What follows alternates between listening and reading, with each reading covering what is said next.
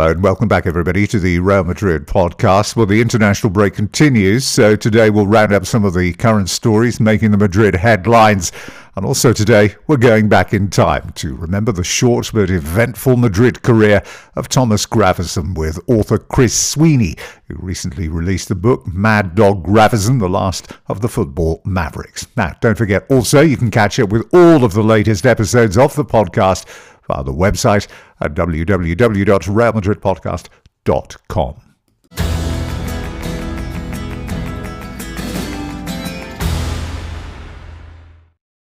Now then, a quiet week it may well have been, but there are still a few interesting stories doing the rounds. Forbes magazine has been taking a close look at the Football Money League, which is put together annually by Deloitte, and it's going to be out in January.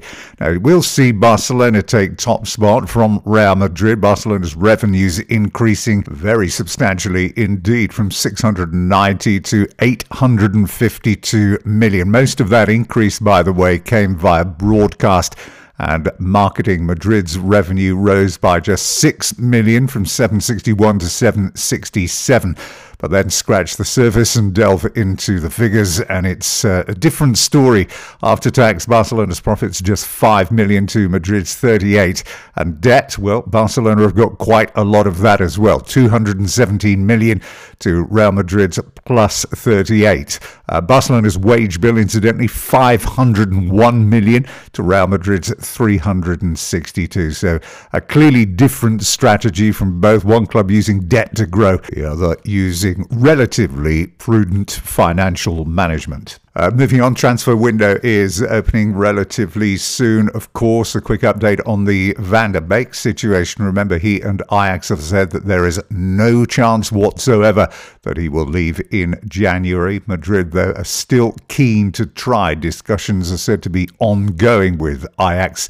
Uh, it has, though, emerged that Van der Beek, who has, by the way, scored seven goals and provided six assists this season, would, it said, prefer to go to Premier League. Now, Gareth Bale is never far away, is he, from a headline, be it positive or indeed negative, and lots of stories about a potential January move to Manchester United are still doing the rounds. Plenty of fan polls as well, talking about whether or not it is a good idea. The general view appears to be proceed with extreme caution for a player who has significant injury history and a move to a more physical league on a permanent basis uh, may not be a prudent use of resources. The player himself, of course, never far away from an incendiary comment or two. This week, of course, has been no exception as he, on the eve of playing for Wales, came out with the comment Well, it's clear I'm more motivated to play with Wales than I am with Madrid. Uh, it's normal, he said. I speak my own language. I feel more comfortable. This, of course, is the Madrid club uh, that pay him over £600,000 a week. Uh, Luka Modric has felt the need to clarify a few issues regarding his future with the transfer window coming into view again and his future once more being discussed. He said, My present and immediate future are in Madrid. I think only of that. Not such good news, of course, for James Rodriguez, who's returned to Real Madrid after injuring a knee in training. And diagnosis in full won't be known for a couple of days. The worst case scenario is that he's ruptured ligaments, which again leaves him on the sidelines and possibly concludes any potential he might have had for a move in January. John Obi Mikel's quotes about Eden Hazard have been picked up by virtually every news organization around the world. It came after he was in conversation on television in Turkey talking about Eden Hazard. He said he's the laziest player, but come match day, he was the best player on the pitch. He was simply amazing. Karim Benzema's international career, or lack of one, has again been a hot topic over the past four or five days, and he's been making headlines in France and indeed in Spain after teasing with the quotes that he could play for another country, notably Algeria, the land of his parents. Now, the Algerian coach, Jamel Belmadi, was very quick to come out with a response saying, basically, I'm not interested. I have players already Bounedjah, Slimani, Soudani, and I am very happy with these. And lastly, it's been a great couple of weeks, hasn't it, for Rodrygo, which was capped with his international debut for Brazil. And after the match, Tite spoke out about his latest prodigy, saying he's a young man who will have a beautiful career ahead with the national team.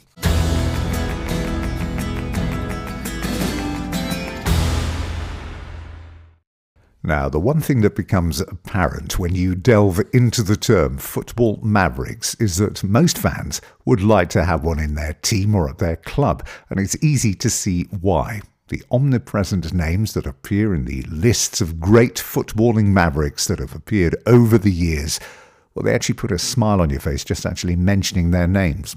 Players like Osgood, Robin Friday, Charlie George, Zlatan, Stan Bowles, Jose Luis Chilavert, Hudson Marsh, Prosinecki, Di Canio, Gascoigne, Cantona, Worthington, and of course, the legend George Best.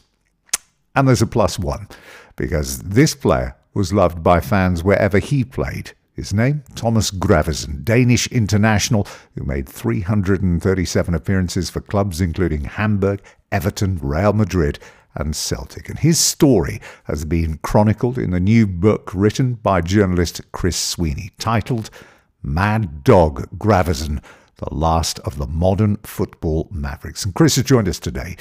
So, Chris, can you tell us what actually gave you the inspiration to write this? What actually were you doing when you suddenly thought, I know, I'll write a book on Thomas Gravesen? I think Tim, I was probably having my dinner. I've got to be honest. I, I do remember having. A, I, I remember sitting in my house in uh, Glasgow, thinking, you know, this is a. I've got the makings of a book here. But uh, it, just started from you know hearing bits and pieces about Thomas and thinking, are they really true? You know, is that really something that happened? And you know, just sort of feeling the the need that Wikipedia now seems to sum up everyone's life, but I felt with Thomas it didn't. And the, and the more research I did, the more I found out. So I, quite quickly thought we've got a book here. In a couple of days, I decided let's do it, and uh, off I went. And uh, you know, the book's now out. Now, the best summing up I heard was from David Moyes, who said, uh, Tommy said, uh, well, he was mental, but in a good way. He was a great player, and we loved him. He wouldn't listen, but it wasn't in a bad way. He was crazy at training sometimes, good lad, but totally mental. I think that sums it up perfectly. I mean, when I spoke to Archie Knox, who was obviously, you know, assistant to you know to Sir Alex Ferguson at Manchester United and Everton, and also did a lot with uh, Walter Smith at Rangers and Everton. When I asked him about uh, Thomas, he, he just said to me, he shook his head and he just went, "Oh my God, what a boy, what a boy!" And I think that you know he, he just was someone who left an impression with with, with everyone he met. You know, um, I think he was just so different from what you would expect a footballer to be and what a footballer is now. You know, just as a real, real unique character and someone I think you just don't forget. There was just no thought of maybe the future. Everything was spontaneous in the moment, and he did most things with a smile on his face. And uh, you know, he's left his mark wherever he's been. That's for sure. Now, tell us a bit about this move to Real Madrid, which was organised by John Sivebæk, but it caught everybody at Everton completely off guard. Uh, David Moyes was convinced, wasn't he, that it was a case of mistaken identity and Madrid couldn't possibly want Gravesen what they really wanted was Lee Carsley. You know, there is the the urban myth, if you want to call it, that uh, you know Madrid came over and they were looking for a defensive midfielder, and uh, obviously at that time, uh, you know, in in the, in the midfield for Everton, it was Thomas and Lee Carsley. They're both bald, white guys, similar t- type build. Thomas wears 16, Carsley wears 26, so it was get the white bald guy with number six in his back. Uh, but uh, you know, they got the Dane, not the not the Englishman, but you know, I think there's another myth around that. But, uh, you know, John Sivebæk is his kind of agent and his kind of big brother through through football. John was in touch with me for the book and sort of called me disrespectful at one point. So uh, hadn't, I hadn't actually written the book at that point, so I don't know how he came up with that. But um, yeah, it was uh, it was a surprising move, and I think most people give Thomas. Um, they, they, they sort of judge him as this failure at Madrid, but from all my research and speaking to people that you know he did he did well there. He was able to cut it at the football. I think it was his personality that maybe meant that you know a lot of pressure on him, and he was dating a very famous porn star at the time as well. Did you ever actually find out if David Moyes had actually gone up to Lee Carsley and said, "Look, Lee." I've had Real Madrid on the phone. They've asked about Gravesen, but I'm, I'm sure it's mistaken identity. And uh, I think actually they really want you. So, uh, yes, you're going to be the one who's off on his way to the Bernabeu. I don't know. Well, you know, you know, since the books came out, and this has actually been discussed a little bit on Twitter. Lee Carsley has made a, a, a, a comment on Twitter saying it was no, no, it was definitely Thomas that were after. I think he was quite serious about it. So uh, I don't know if Lee's a bit touchy about it. I'm not sure, but uh, it didn't happen for him. And Thomas went to the Bernabeu, and as they say, the rest is history. I think you've got to clear another one up for us here. The story that on his arrival in Madrid, he hammered on the door at the training ground and screamed, I am your saviour, I have arrived. True or false? He does deny doing that, yes, but I think with Thomas, you can imagine him doing it and maybe not maybe them taking it seriously and him not quite meaning it that way. But um, he does he doesn't deny knocking Ronaldo's teeth out. You know that was one of his party pieces at uh, you know all clubs. It was a big bear hug. He was a freakishly strong guy. They all say very strong. So he would get anyone he wanted in a bear hug and just get them off the, the ground, maybe you know a couple inches off the ground, just have the feet dangling. So that was his party piece. So he did that to Ronaldo, but big Ronaldo obviously kind of fight to get loose and then they end up on the floor and Ronaldo loses some teeth. So I don't think that was a great introduction to Madrid in the hierarchy. Here's a prized possession sort of uh, line there, uh, you know, his teeth on the floor and Big Thomas uh, laughing his head off. Everywhere that he's been, there has always been a nickname as well Humour Bomb, Mad Dog, the Ogre, the Bull, Shrek. None of them throughout the course of his career were particularly complimentary in any way, shape, or form. Did it actually irk him in any way? I don't think it. I think I, I think as it went on, it irked him. I think initially, you know, in Germany, he was called the humour bomb, which I'm not quite sure how translates into English. Um, and then at Everton, he got Mad Dog. Um, and then, like you see, the ones he had in, uh, you know, in Spain. So I think as I think as it went on, I think the perception of him maybe started to subconsciously kind of eat away at him a little bit. And I think maybe he felt I can't be who I want to be. And that's where the book maybe takes a bit more of a serious turn, where you, you feel as this guy sort of struggling to be himself. He's constrained in the world of football and he can't be who he wants to be. Uh, and he starts to feel a bit more uncomfortable. And then I start, I think, then you start to see maybe instances like at Madrid when he has the fight with Robinho, which is the know, which kind of puts the tin lid on his career there. Now, just staying on that Robinho incident, he actually denies any serious wrongdoing. He said, I made some strong tackles, but I didn't actually leave any bruises. He retaliated by hitting me and giving me a couple of kicks, so I decided I'd go for him. It would have probably been better had I not done that. But he does point out the fact that Spanish TV does have a film of it, and you can actually see some of that film on YouTube still, but you don't actually see all of the film. Yeah, I mean, it's one it's one of those things that um, you know. I mean, I spoke to actually one of the you know Madrid squad who was there, and he said it was it was like a normal sort of training ground flare up. It wasn't this big uh, massive brawl that it was sort of maybe mean made out to be, and then obviously it was pinned all, on Thomas. I mean, it's very rarely anyone seems to think Robinho had any part in it. It was all Thomas. But that was him. He was he was hundred percent everything he did. I mean, I tell a story in the book where you know, Everton, he, ha- he has a he has a he has a partner, a girlfriend, a childhood sweetheart who was a footballer as well, and she follows him. And you know, they used to go in the gym and play one on one after training, and he'd slide in there, like you know, like it was Patrick Vieira, like it was Roy Keane, you know, just full force, and you know that's how he did everything. So the, the thing with Robinho, I wasn't there, but people that were there tell me, and also from what I've understood about Thomas, I think there was no malice. It was it was purely just a football thing, and I think maybe unfortunately he was kind of scapegoated, and maybe it was made into more than it is, like you said. Now, people shouldn't actually confuse his appetite for the game and his competitiveness on field with indiscipline in any way, shape, or form. If you look at his record from 99 to 2009, there are only three red cards uh, one against uh, Kaiserslautern for Hamburg, one for Everton against Fulham, and the only straight red in a 2 1 home loss for Real Madrid against Valencia. No, no, he didn't. No, I mean, it was.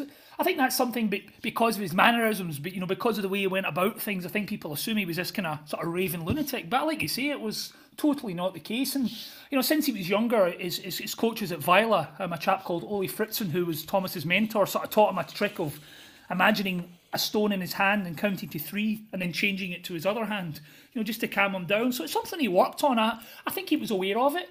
Um, I think he maybe always played on the edge a little bit, but I like you say there was no intent to hurt anyone or, or be overly aggressive. It's just it was just how he was. Um, it was just maybe I, I think Thomas is someone who's been summed up quickly in a snapshot, and I think there's a lot more to him and a lot more depth that is dismissed, and hopefully my book can sort of provide some of that for people out there.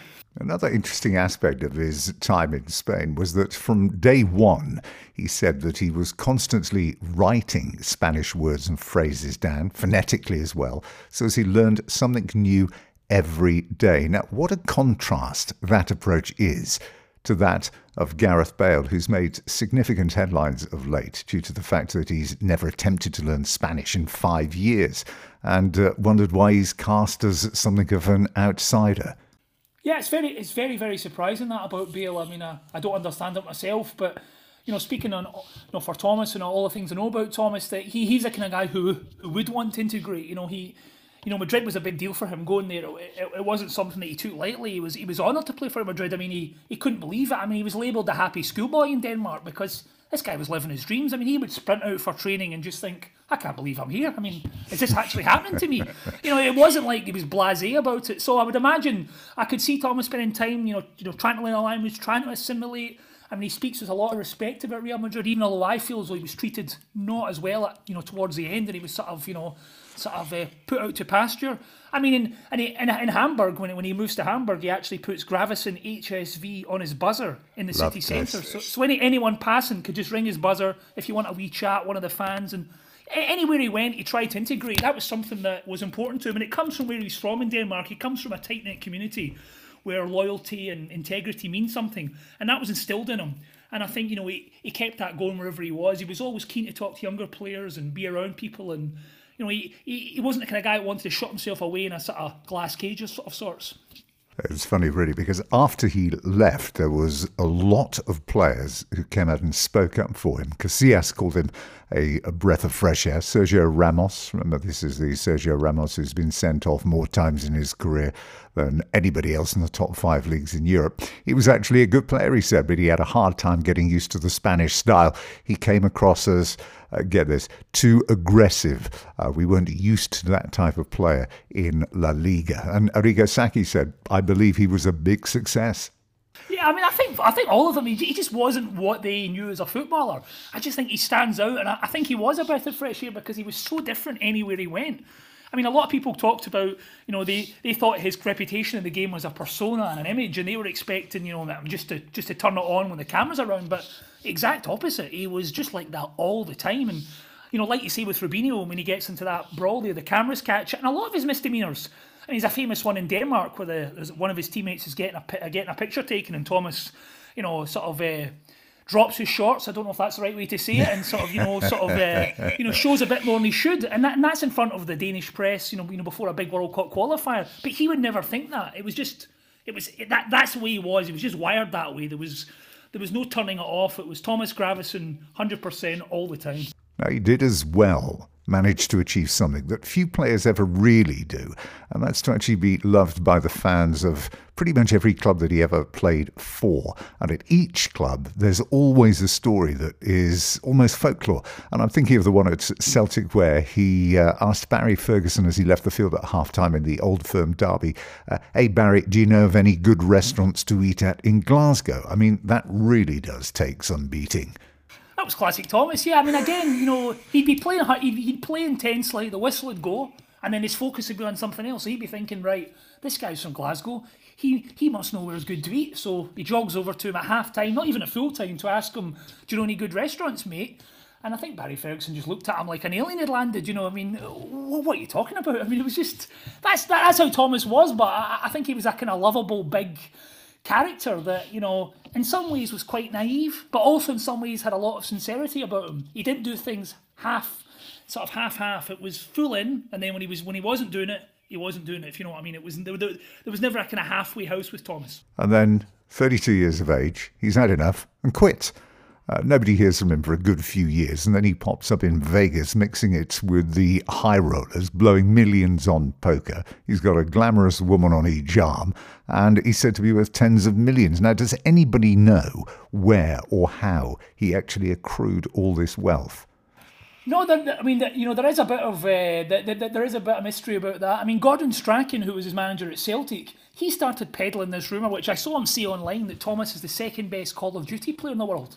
That's absolute rubbish. I don't know where Gordon Strachan can get that one from, but he's been he's been saying that online to people, and it's like that's not true. Um, he did make a lot of money. Where it came from is very unclear. And I talk about in the book, I, I do try to show a few things where it could have come from or where it may have, yeah, yeah. you know, happened from. But I mean, his his girlfriend at the time out there, you know, you know, she'd links to Warren Buffett, the kind of sage of Omaha, this, you know, I don't know, sixth or seventh richest man in the world, and maybe there was a bit of help there and a bit of guidance on where to invest things. But Thomas is a closed shop. He's a man who gives very little away. He's known in Denmark as a unicorn because, like, you know, he's like a mythical, he's a, mythical creature who sort of appears and disappears, and there's a lot of rumor around him. But if anyone wants to go see him, he, he does now live in Vejle. He's left Vegas, back in Vejle. If you hang about the city centre, I'm reliably informed he'll go for a coffee, he'll sit down and have a chat with you, no problem at all. If you want to talk to him in a professional capacity and get into his mind, no, I don't think so. But uh, you know, if you want to just uh, talk about football and have a laugh, now, you spent a long time researching him, his character, his personality, etc. Do you think that there's ever going to be a time where he turns up as a coach of a club or a manager? No, I don't think so because I, I think I think Thomas is someone who I don't think maybe Thomas appreciates that he's different from most other footballers, and I, and I say that with respect. I think when when you are that person, you can only see yourself, and I don't think maybe he realizes how different he is. Um, so no, I, I think he might have a trouble getting through to people. I have to say, when I said that, it was me wondering whether or not he could perhaps recreate what Wimbledon had with the crazy gang in the 1980s.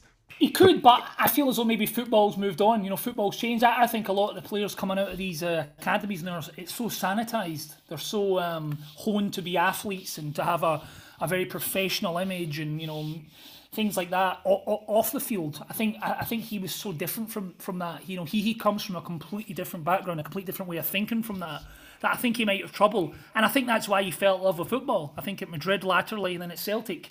You know, he retires at age 32, like you mentioned, and it all kind of ends, all kind of peters out. A guy who loves the game. I think he was pushed out of the game um, by it changing, more money coming in, you know, commercial things being more important. So I feel as though I think he would struggle to step back into that. Maybe at junior level or maybe at amateur level or youth level, but I don't think at top level professional football. I'd be very surprised.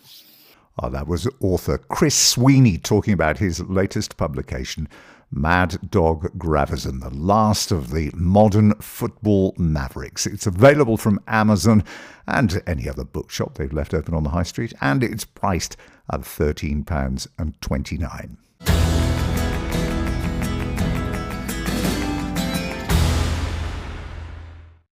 Well, there it is. Hope you enjoyed that look back there with Chris Sweeney. The book is out, as we said, on all the available platforms. It is a good read as well. Very, very amusing. Uh, that just about wraps it up, though, for today. We will be back later in the week with a look ahead to the match with Sociedad. Don't forget, you can catch up with all of the previous episodes of the podcast over at the website at www.realmadridpodcast.com. But from me, Tim Capel, that's it for now. We'll see you later in the week.